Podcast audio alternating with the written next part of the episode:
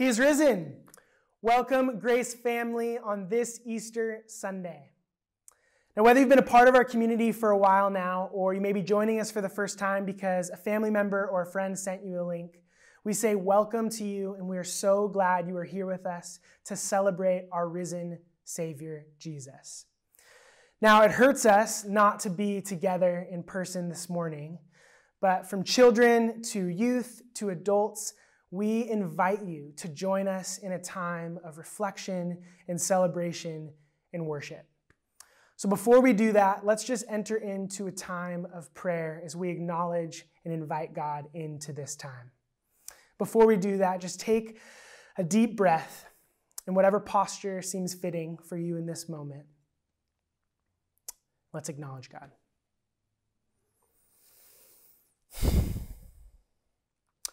Father, we acknowledge you and we invite you into this time. Wake us up to the reality of the resurrected Jesus and what that means for us even now. Thank you that no matter the current moment and what's going on in us and around us, this reality cannot be shaken open up our hearts and our minds to whatever it is you have for us today. We praise you. We love you. In Jesus' name, amen. Good morning. It's Easter Happy Sunday. Easter, everybody. Well, we wish we were together. We love being together. Easter is like the greatest gathering for our church. I know that we all are sad that we can't be together, but the circumstances being different doesn't change the power or importance of the day that we're celebrating. This, our most blessed celebration, the day of the year where we celebrate and realize and, and draw our attention to the fact that God has gifted us eternity through the salvation and resurrection of his Son, Jesus Christ. So we're going to sing together now this morning. Uh, raise your voices like we always do. We're a singing church. So uh, we're going to sing All Hail King Jesus. Hallelujah, King Jesus, our King we love you. Let's sing to him now. There was a moment when the lights went out. Death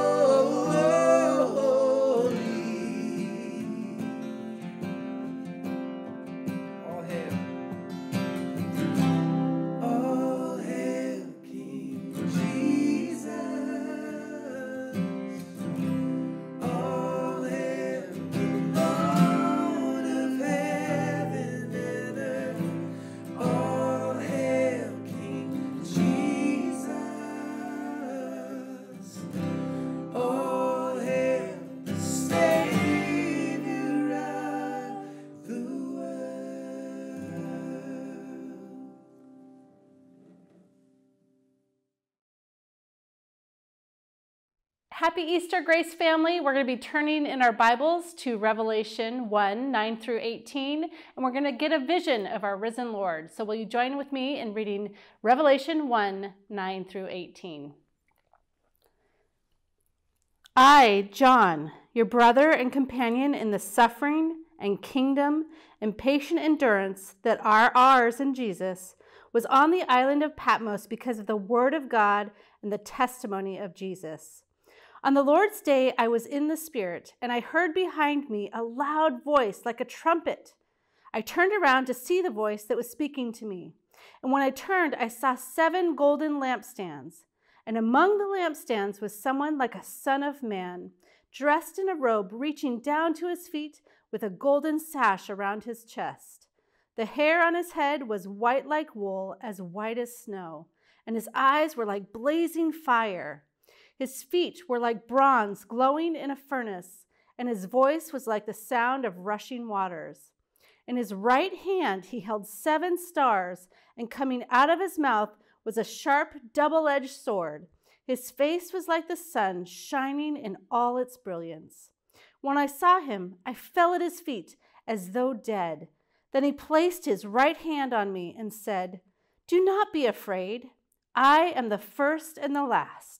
I am the living one. I was dead, and now look, I am alive forever and ever, and I hold the keys of death and Hades. This is the word of the Lord.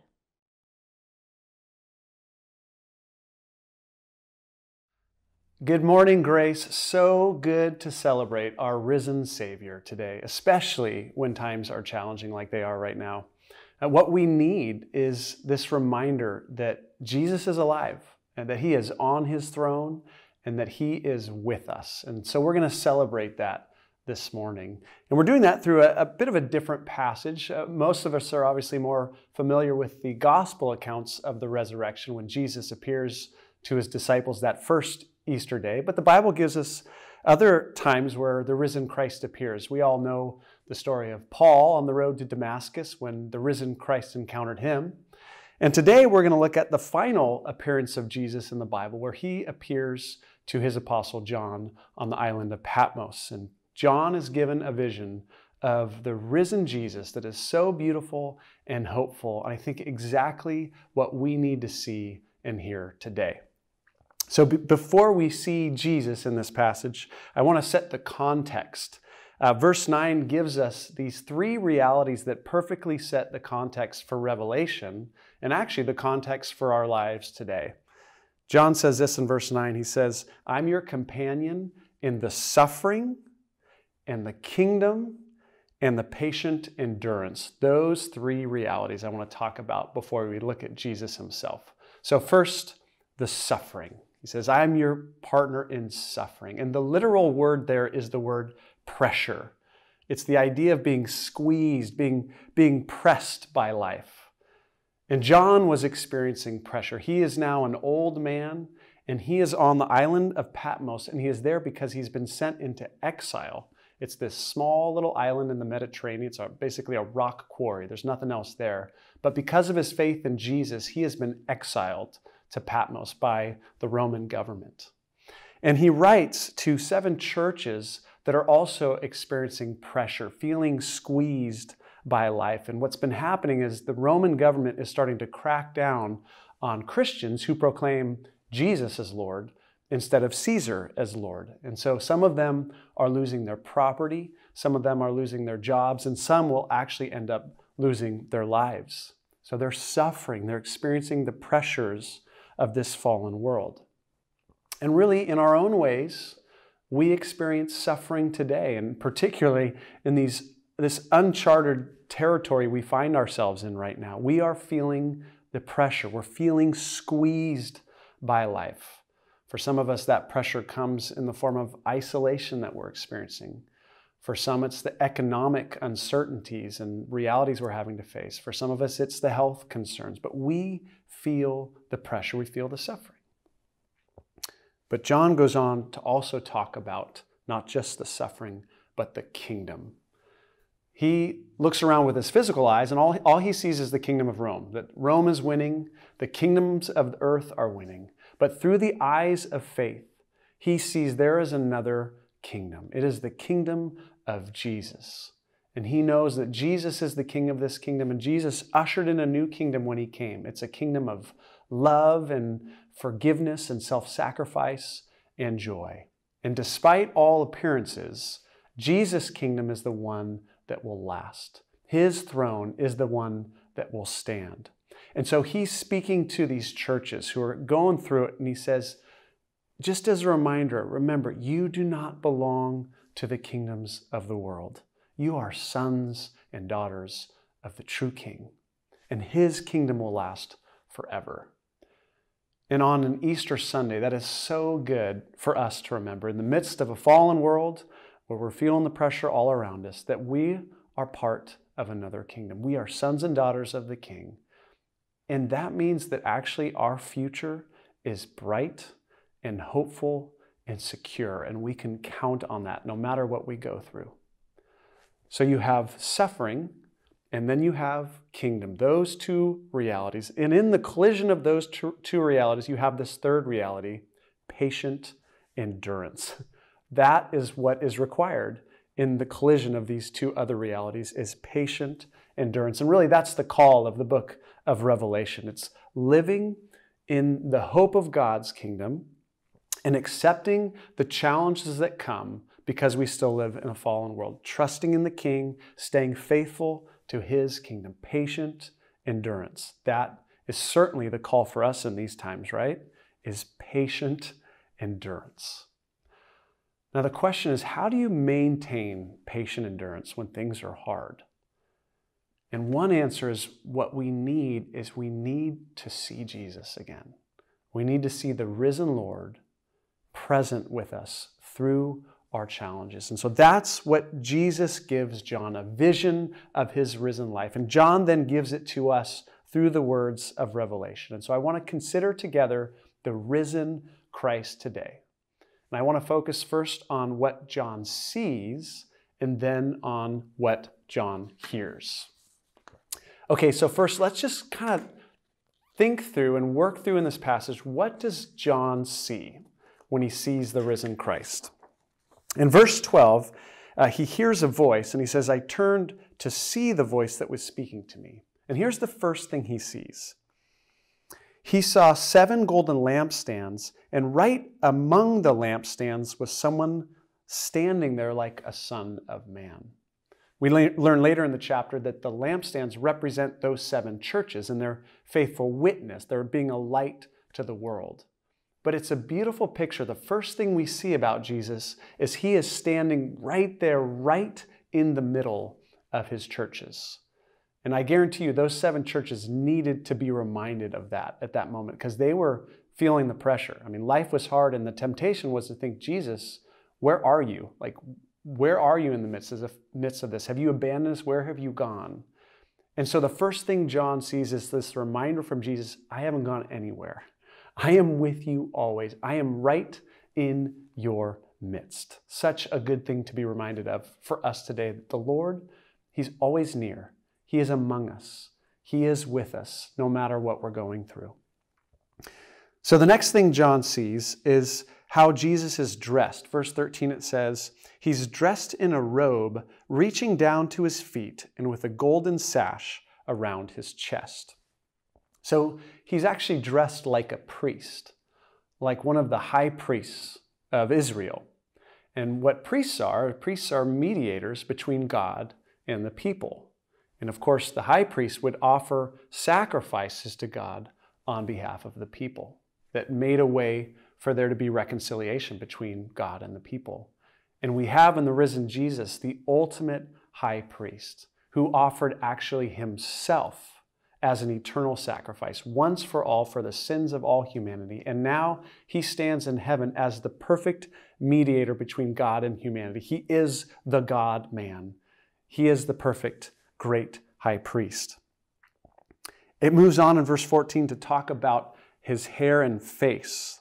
Verse 14 the hair on his head was white like wool, as white as snow and then at the end of uh, verse 16, it says, His face was like the sun shining in all its brilliance.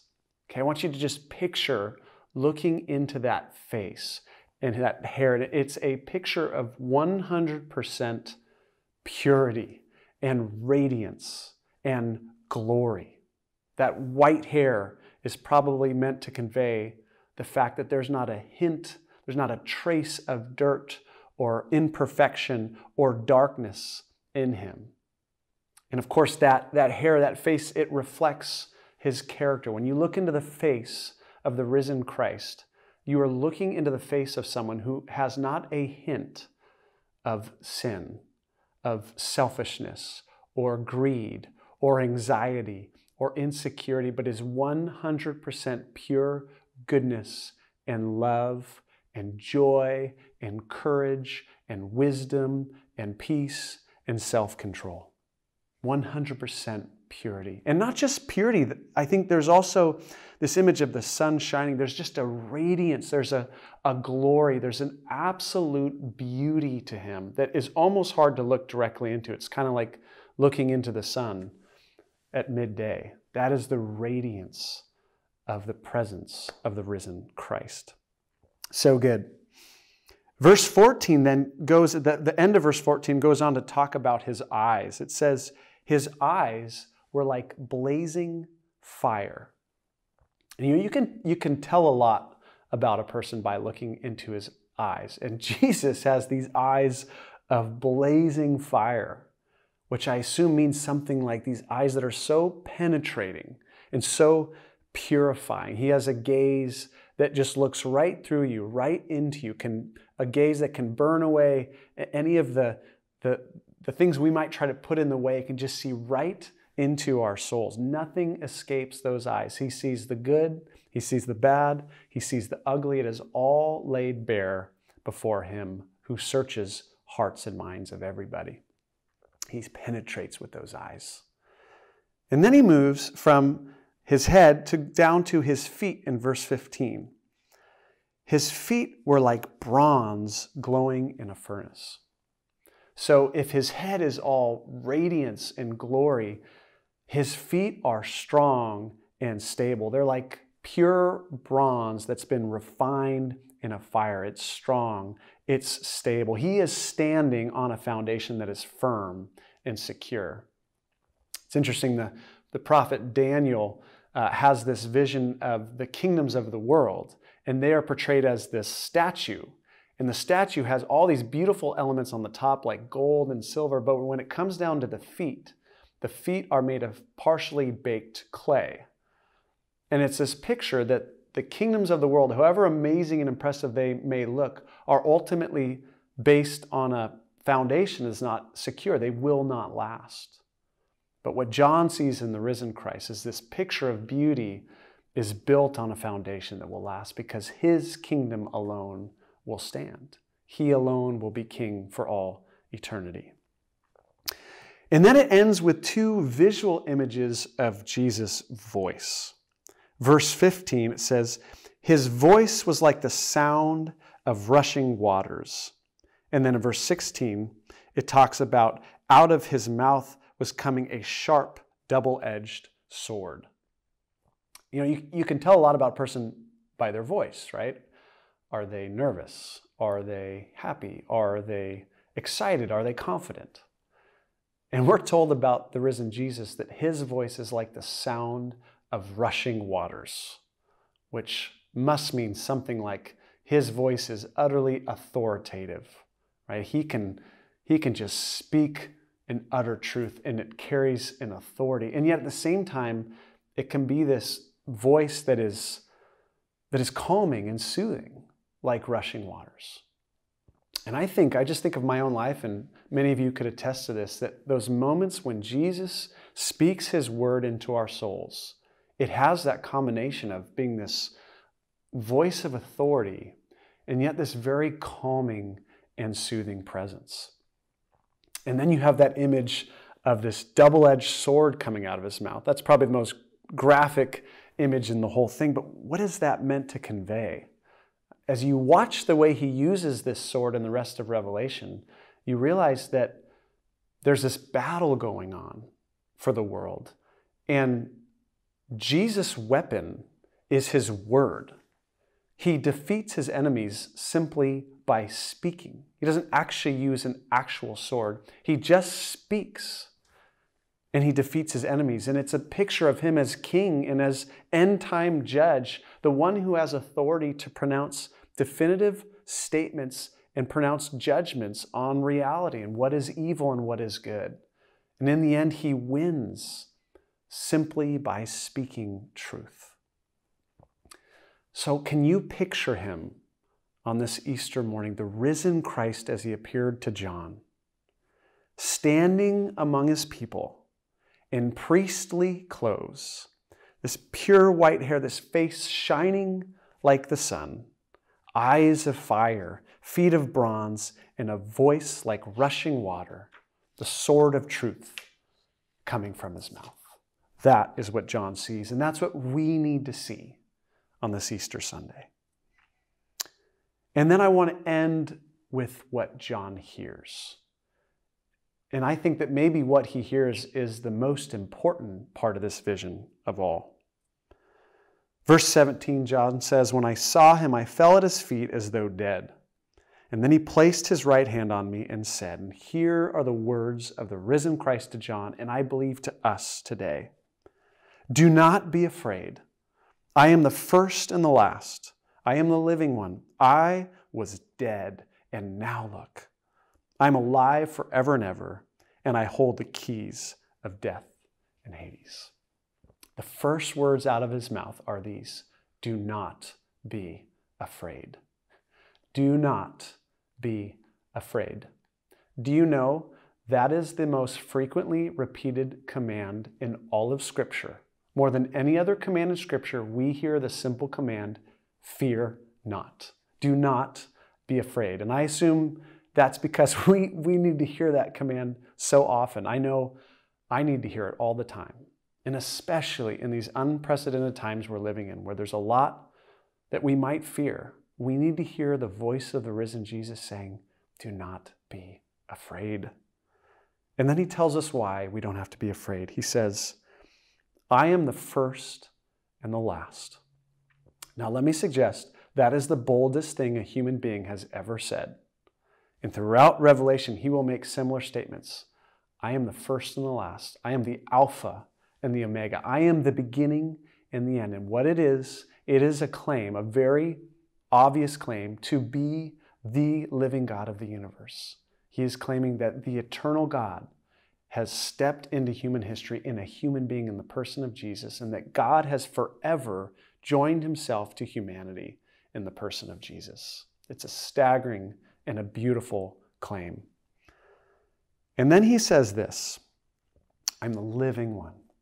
I was dead.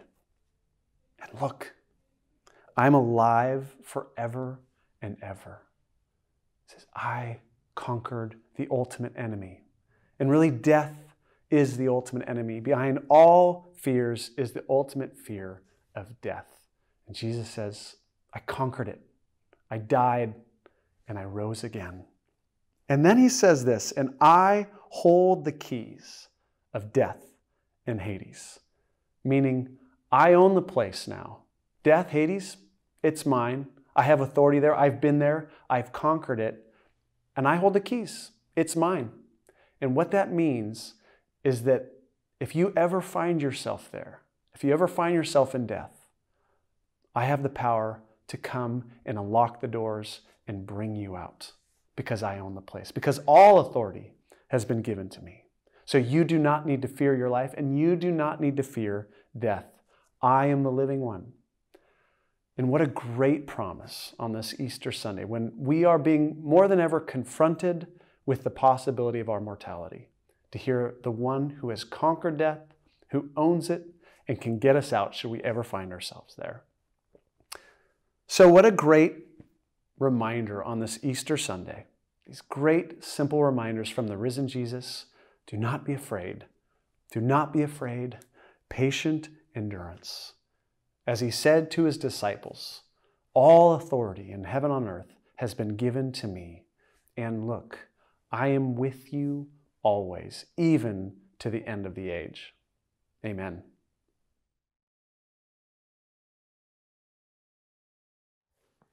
Hey, Grace family. Happy Easter, everyone. I miss seeing you so much. I do too, uh, really do. You know, there's something that uh, really struck me that Dave mentioned that this command of do not be afraid was the most oft mentioned command in the Bible. And I think I knew that, but I really never contemplated the significance of that. You know, what does that say about man's propensity to be fearful? And and even more, what does that say about God's desire to, to calm those fears and to give us a spirit of, of uh, peace and comforting assurance? Uh, I, I love that. That was just so good. And you know, Tracy and I, we've been married for a little over 30 years now. And over the course of that time, we've had to contend with uh, a fair amount of, of fear and uh, and how that has sort of um, really impacted um, our life and and and your life, Tracy. And and so I've had this uh, unique front row seat to see really God doing an incredible work in in her life over those uh, years, little by little, slowly but surely, uh, revealing Himself to you. Um, calming you, uh, reminding you of important truth about who He is and His love for you, and His voice just saying, Do not be afraid. And, uh, and so I've asked Tracy to, to share with you all a bit about her story uh, with the hope that it would be an encouragement to you all. And some of you might even specifically relate to some of the things she's sharing. And so, if that's the case, we hope that her story will be of great hope to you. So, as Mark mentioned, I'm here with you this morning to share with you a little bit about my life uh, living as a, a fearful person. Um, for as long as I can remember, I have been a really cautious person. I have a lot of deep feelings. I think deep thoughts. I'm sensitive. And that combined with being in a, raised in a home where there was addiction uh, made for a very interesting combination of living my life with anxiety and fear as my go to emotion. For many years, I believed lies about who God was lies that I conjured up in my own head, lies that the enemy would feed me. Some of these lies were that I didn't believe that God was with me, that He was for me. I thought He was angry with me all the time and He was disappointed in me.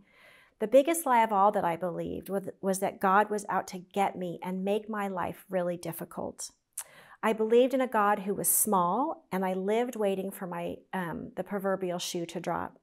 I didn't believe that God was my father or that Jesus was sent to die on the cross for me and that he loved me. I also had two really big idols in my life.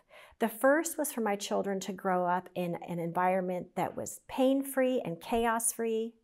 And the second idol was actually me and the preservation of my own life.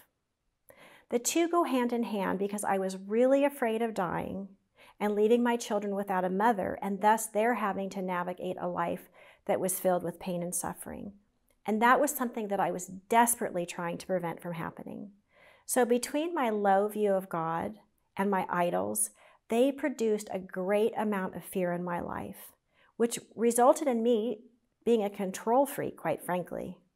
And worry strangled my mind, and these beliefs went on for years and years and years until God actually had mercy on me, until God said enough was enough. 12 years ago, I needed to have major surgery. And after my surgery was done, I developed an infection and I was um, I needed to have an antibiotic. And unbeknownst to my doctor and me, I had an extreme allergic reaction to this medicine. I returned home after the surgery and proceeded to get very, very sick. And I remember lying in my bed, crying with my mom, saying, I don't want to die, I don't want to die, and yet knowing that that was exactly what was happening to me, which my doctor actually confirmed with me later. I was only one or two days away from death. All of the years of trying to manage uh, the pain and suffering for my children, all the years making choices to preserve my life by not doing or doing certain things, the thing I actually feared most in that time was happening. I ended up back in the hospital and I needed to receive some blood transfusions. There were so many people here at Grace praying for me. And it was at that time that the Holy Spirit began to do a mighty work in my life. He began to heal me physically, emotionally, and spiritually. And as I sat alone one night in the hospital, I was watching the blood from the IV drip into the vein of my arm, and God gently and so lovingly reminded me of the cross, the basis for our faith, that just as this blood was saving my life right now, so did the blood of Jesus save me for all eternity. I can remember this night as vividly as I can remember anything else. And I heard God's still small voice say to me that He sent His Son Jesus to die for me because He loves me. All of the things I feared about God and about who He was were actually coming to fruition. And one would think that in my heart, I would have continued to believe all the lies about God more deeply. But instead, do you know what God did? He began to soften my heart and I began to receive the truth about who He is and the grace He has for my life. In the midst of one of the most challenging circumstances of my life, it was the faithful presence of my risen Savior with me that changed everything. My story of physical suffering doesn't end there. It has continued over these past 12 years, but God has also continued to show me His presence. He has taught me through pain and suffering that His love for me is deep and wide. He has shown me the love of a father, and he has taught me about his trustworthiness and his sovereignty. He is a God who is big. He is a God who is in control over all things. And the biggest revelation to me that I have learned is that God has used my suffering to bring me into a deeper relationship with Him. God is a jealous God, and He wanted my full heart. He has taught me that perfect love casts out fears, and the antidote to worry is a secure mind. Isaiah 26 3 reads, Thou shalt keep in perfect peace whose mind is stayed on me, because he trusts me. For me, even after all that God has taught me, I can still become anxious and feel afraid. This is not because our God changed. No, He remains the same yesterday, today, and forever. And I'm so grateful for that. My fear comes when I fall into the trap of believing the lies of the world, or when my own flesh gives way, or when I'm not doing the work of being in God's Word and remembering all the work that He has done in my life. The first week under quarantine, I was a wreck. I was living and breathing the news and what was happening by minute by minute. I was fearful, I was anxious, I was crying. But because of what God has taught me, I knew that I needed to go to battle. I needed to begin to spend more time in God's Word, listening to sermons, blasting and blaring worship music in my house. I needed to pray, and I needed the nudge of the Holy Spirit to turn my eyes back to Jesus. It has taken discipline, it has taken time, and it has taken effort. But this time and effort has been worth it, and it has made such a difference. I would like to end with this. If you know me at all, which many of you do, you have seen me live a life that has been filled with fear and anxiety. My hope is, is that you've also seen me move into living a more peaceful and fearless life. I want you to know that the growth has nothing to do with me or anything I've done. The difference in my life is because the risen Savior has changed me. He has rescued me and redeemed me, and He has called me by name. To God be the glory for that. That's so good. Thank you so much, Tracy, for for sharing that. You know, even though I've lived uh, through that with you uh, as your husband, I love I love hearing that. I never get tired of, of that story. It makes me so grateful for for God's loving hand on your life and, and how He can heal wounds and and uh, and just uh, repair those broken places in your life. So, anyway, we hope that uh, this was an encouragement to you as well. Let's take some time uh, to uh, just worship the Lord in song right now. Worthy is the Lamb who was slain.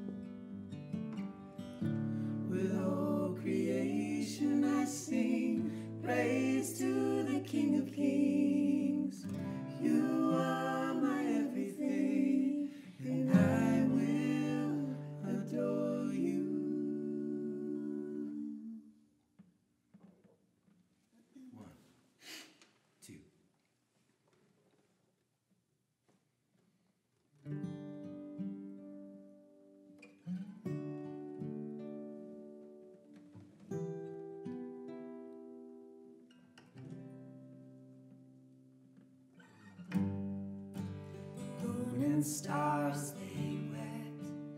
The morning sun